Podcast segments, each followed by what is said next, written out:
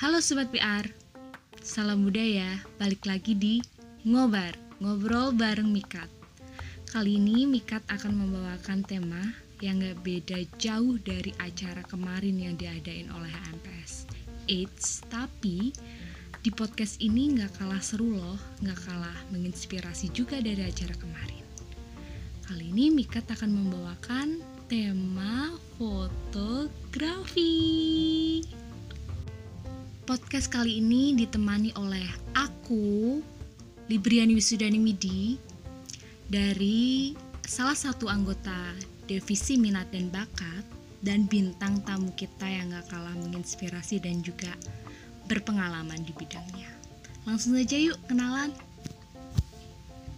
Halo, nama aku Tanjung, uh, biasa dipanggil Tanjung juga uh, kegiatan setiap hari bekerja terus di rumah ya berkegiatan secara komunitas dan ya kegiatan-kegiatan produksi untuk mengembangkan hobi sih gitu.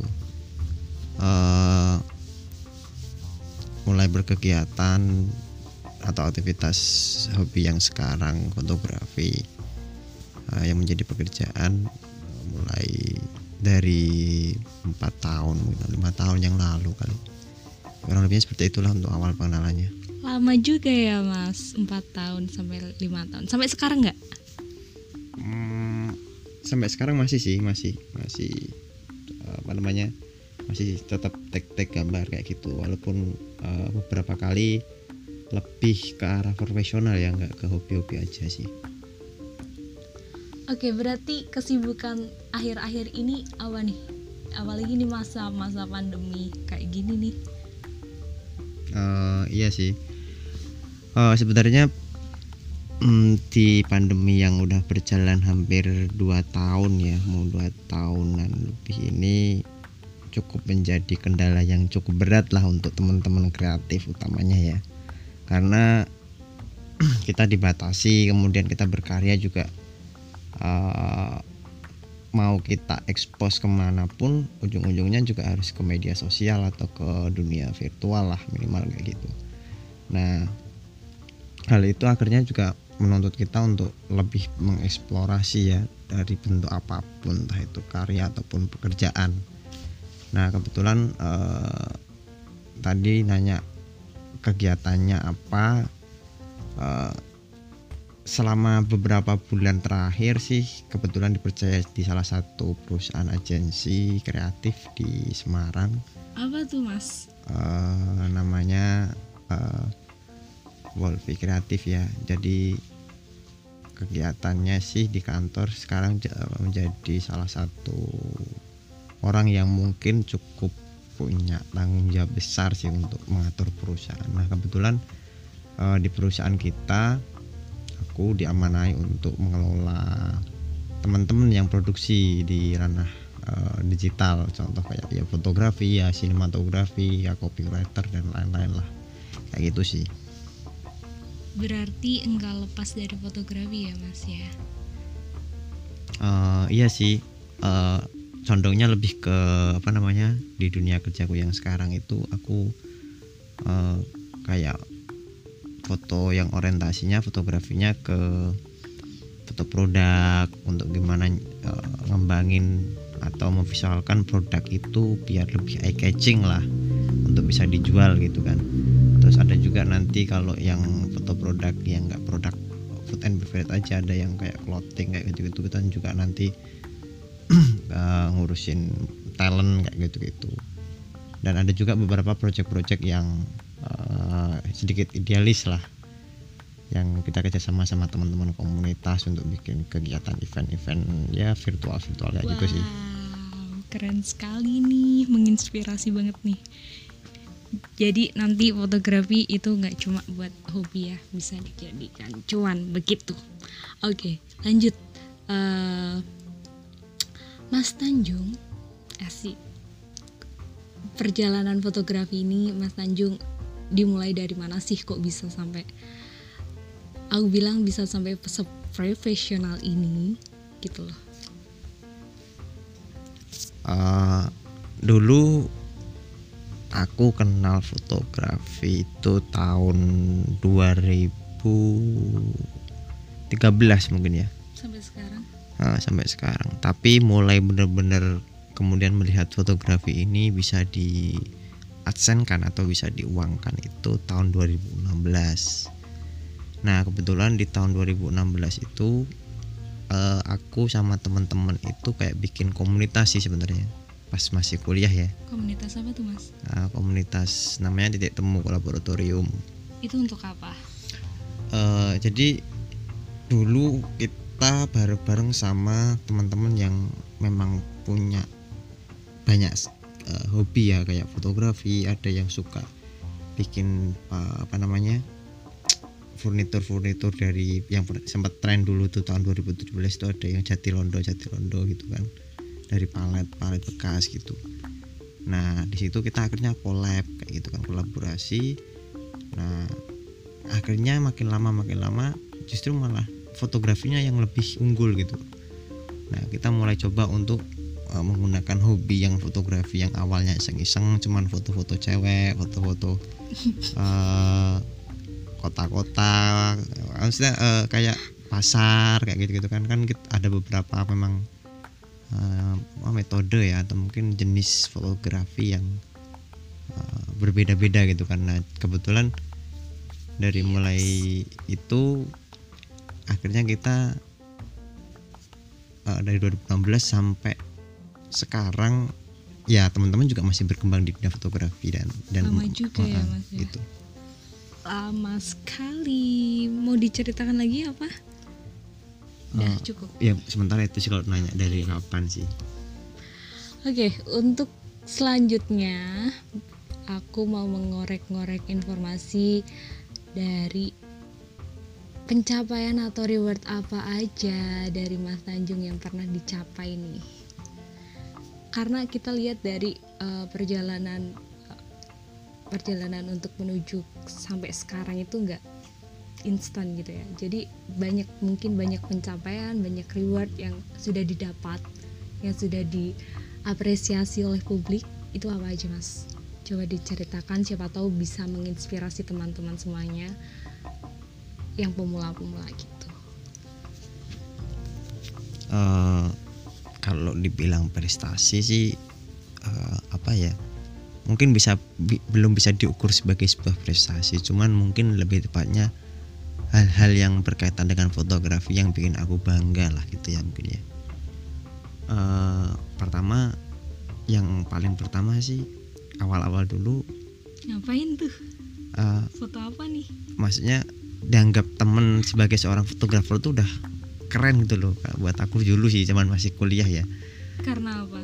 ya karena ya bisa Punya apakah punya kamera terus Ah, ah, punya kamera terus jalan-jalan itu kan ke kampus itu kan lihat bawa kamera gitu kan. Wah nanti cewek-cewek pada ngumpul terus teman-teman cowok pada wah bro fotoin bro fotoin bro. Wah, apakah pada masa itu cuma kamu tok yang punya kamera atau gimana kok sampai se oh, cewek-cewek sampai segitunya gitu loh. Ah, sebenarnya nggak kayak orang udik ya maksudnya itu eh, lebih gimana sih kalau seandainya kalian tuh butuh eh, butuh eh, kam- kalian butuh di foto kemudian eh tiba-tiba ada fotografer dan fotografer itu gratis gitu kan. Ya posisiku Oh, itu iya, zaman dulu iya, itu kan masih gratis gitu kan masih masih seneng untuk eksplorasi gitu-gitu.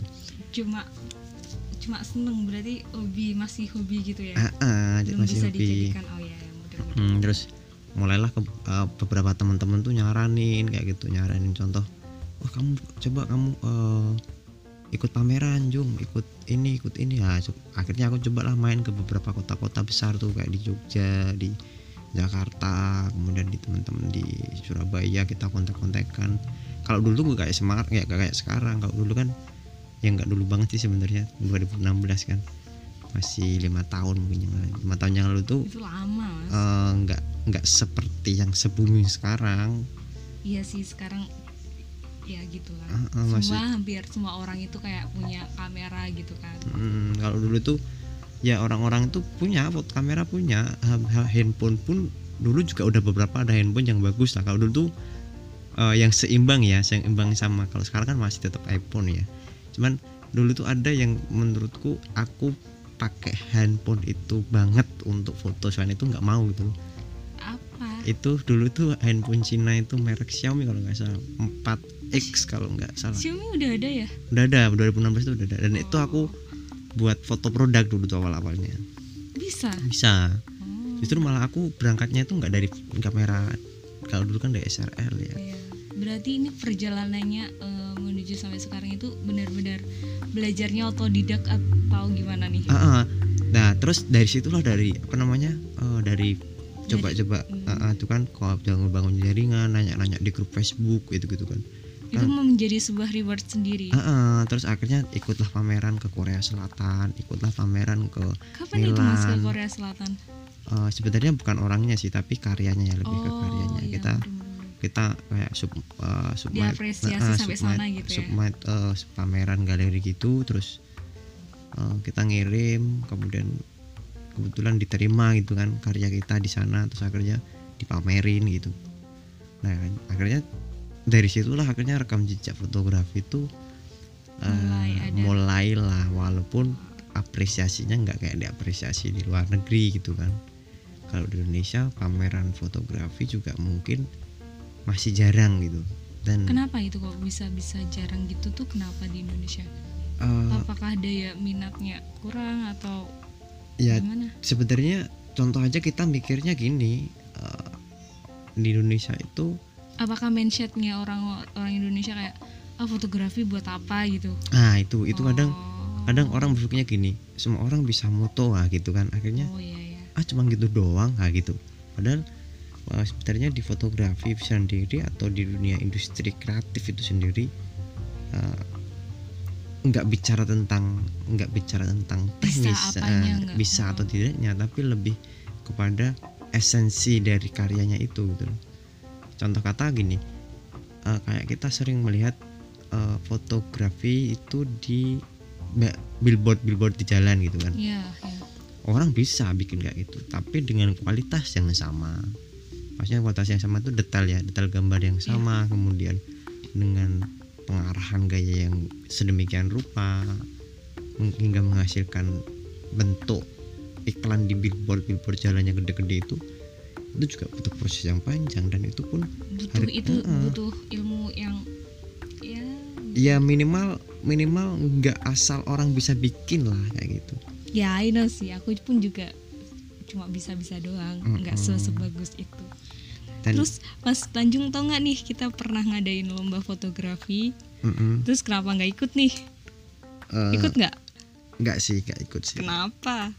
Karena uh, aku nggak begitu tertarik dengan tema ya kan- karena temanya sebenarnya uh, cukup sebenarnya cukup cukup uh, nyentrik sih. Tapi beberapa kompetisi untuk di ranah human interest kalau nggak salah itu ya. Iya. Kalau di ranah human interest itu ya masih belum bisa dikupas karena standarisasi uh, tema konsep human interest sendiri pun uh, ma- variabelnya masih terlalu banyak gitu loh dan uh, mainstream. Nggak mainstream sebenarnya sih lebih lebih tepatnya itu uh, ya apa yang mau diceritakan dari Ah, gambar iya, itu tuh kadang-kadang uh, apa ya sering miss ya sering miss antara itu sering miss. Ya karena eh, apa namanya edukasi tentang fotografi itu sendiri di internet pun nggak se, se- apa namanya se, se- apa se- namanya semenda- mendasar. Mungkin lebih lebih tepatnya lebih substansial gitu loh. Nggak se- substansial itu gitu loh. Lebih lebih pada konteks teknisnya Yups, gitu. bener juga sih. Berarti Mas Tanjung tuh nggak ikut karena bukan males ya guys. Ya ada alasan tersendiri. dan malah justru tertariknya itu eh, kepada karya yang udah-udah sih maksudnya mau lihat aja sih ya bukan kita ter- menjadi memang satu itu ya karena aku nggak begitu cocok dengan temanya kedua eh, waktunya yang mungkin masih terbatas Iya kan Mas Tanjung sibuk banget nih menjadi fotografer handal profesional. Oke, Eh, selanjutnya tips untuk menjadi fotografi eh fotografer yang profesional itu gimana mas? Yang bisa menghasilkan uang banyak yang nggak cuma dipandang sebelah mata kamu cuma bisa fotografi buat apa? Jadikan aja hobi gitu loh. Itu tipsnya gimana? Eh, pertama sih yang harus dilihat itu eh, kita mau ke mana dulu nih karyanya nih gitu kan. Kalau perihal alat itu sebenarnya relatif ya karena di luar negeri pun di Inggris itu eh, di beberapa universitas di Jerman bahkan malah sedikit membatasi alat-alat yang modern. Karena alat modern itu eh, mengurangi eksplorasi gitu. Dan ada beberapa kayak fotografer-fotografer profesional itu malah sebenarnya dia nggak dia bisa aja beli lensa yang harganya sampai miliaran. Tapi dia lebih menggunakan lensa mereka yang sering jatuh karena tes dari rasa dari tone warnanya kemudian distorsi dari hasil karya dia lewat lensa itu atau lewat body kameranya itu. Itu malah menjadi ciri khas sendiri. Nah kalau menurutku setelah lihat kita tahu mau ke mana nih arah produk kita katakanlah gitu ya atau karya kita mau ke mana. Contoh aku pengen cari uang nih dari dari fotografernya. Ya kita nggak usah bingung-bingung sekarang di dunia yang semua serba Hmm. digital. Kalian ambil aja foto-foto yang menurut kalian menarik dan kualitasnya cukup eh, resolusinya cukup gede. Kalian jual aja di Shutterstock. Biasanya ke mana itu mas? Pasarnya maksudnya ke mana aja bisa kita menjual gitu? Eh, bisa kayak di internet ada di kayak marketplace gitu kan. Fotografi itu ada kayak image bank image bank terus ada eh, baru tahu nih ya. eh, terus Shutterstock kayak terus Freepik kayak gitu-gitu itu dijual dan itu malah bisa continuous gitu loh bisa itu sistemnya gimana tuh mas? Ya kayak misal salah satu itu kayak tadi market eh, marketplace gitu ya. Iya. ya kayak contoh gini kita punya foto nih foto katakanlah foto A kita kirim ke situ kemudian eh, ini teknis sederhananya aja ya. Iya, eh. Uh, kita upload di situ nanti ada orang yang tertarik orang pasti download itu gitu loh. Nah Oh. sekali klik itu berapa dolar ada berapa 0, berapa dolar tapi itu nggak cuma sekali bisa dibeli bisa sampai berapa ratus orang berarti beli. kayak Canva Pro gitu kan juga gitu kan? Ah, mirip kayak gitu. Nah sebenarnya kan cukup iseng-iseng aja dan nggak harus yang gede-gede yang harus mulai dari yang besar justru kalau menurutku kita pakai dulu yang paling sederhana dulu yang paling kecil. Karena ada ini aku ada beberapa quotes sih dari mungkin salah satu apa tuh? Apa namanya? Salah satu temen ya mungkin temen dan juga orang yang bayar aku sekarang gitu kan. Berarti ini yang menginspirasi Mas Tanjung bukan? Yang sebenarnya nggak menginspirasi banget sih tapi kata-katanya bagus aku seneng. Jadi kalau dia itu bilang gini "Eh, sesuatu yang besar itu berawal berawal ya berawal dari sesuatu yang kecil yang dipupuk dengan kerja keras dan Terus? aku revisinya dan doa. Wih, itu sih. Jadi sesuatu yang besar itu harus di apa namanya diawali dengan sesuatu yang kecil yang dipupuk dengan usaha keras dan doa sih. Tuh teman-teman kayak gitu quotesnya. Siapa tahu bisa Ah. membangunkan semangat kalian. Terus apa tuh tadi tips kelanjutannya?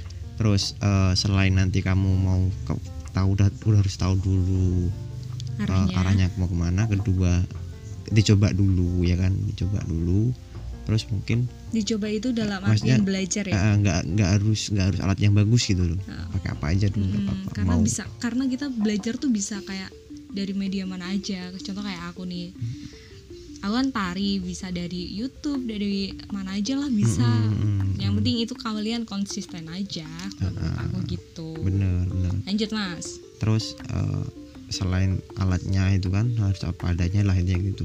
Terus yang ketiga itu eh, coba untuk jangan segan-segan untuk tanya gitu loh eksplorasi kepada siapa pun. Karena terus terang gini orang-orang yang profesional itu dia tuh malah lebih seneng ketika ada orang yang benar-benar pengen tahu ketimbang orang-orang yang sok tahu gitu loh sama orangnya.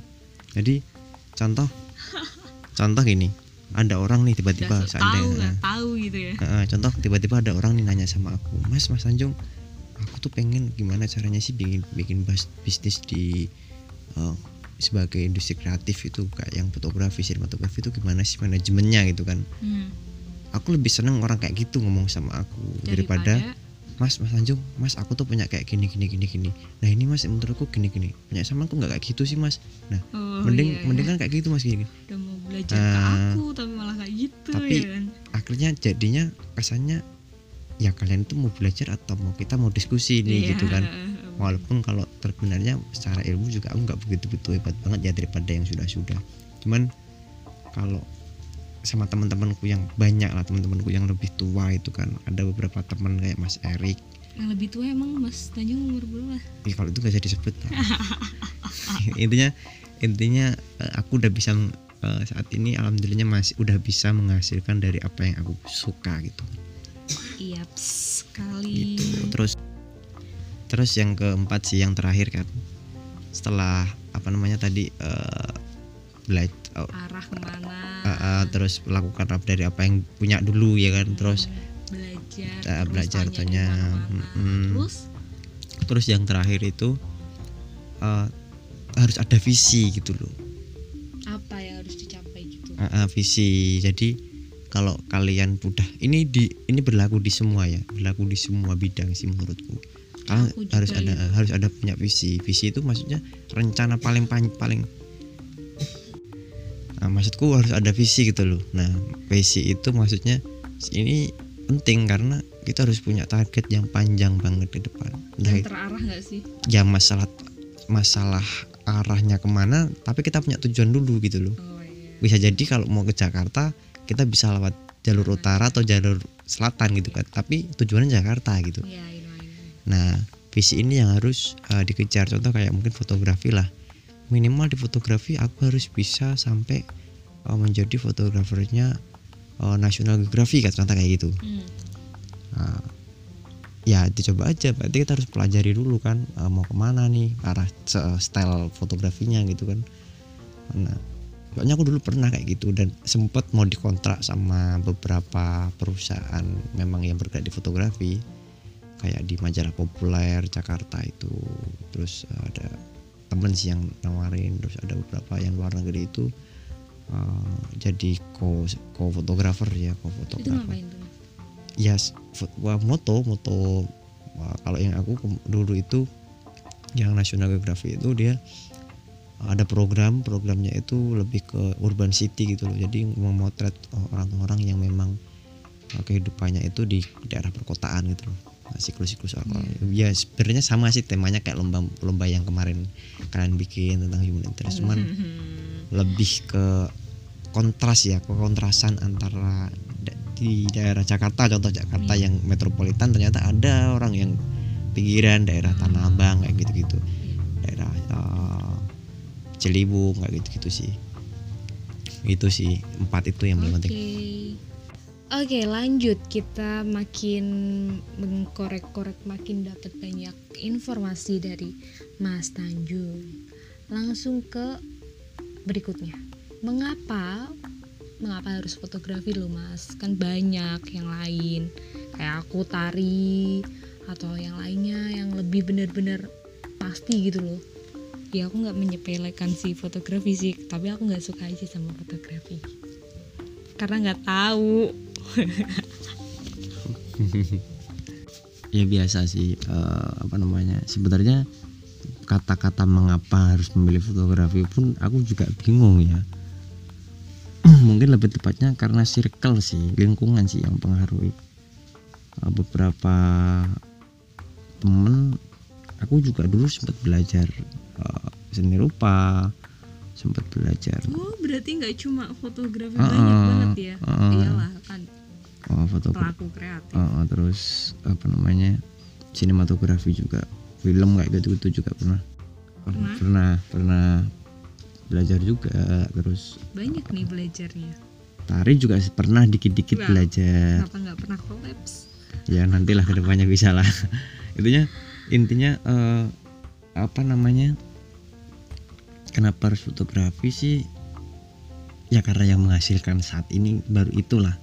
Walaupun yang lain masih menghasilkan ya. Hmm. tapi kebetulan di dunia pekerjaanku saat ini memang menjanjikan gitu. eh, memang harus difotografi dulu gitu loh. Nggak menutup kemungkinan nanti ke depannya juga.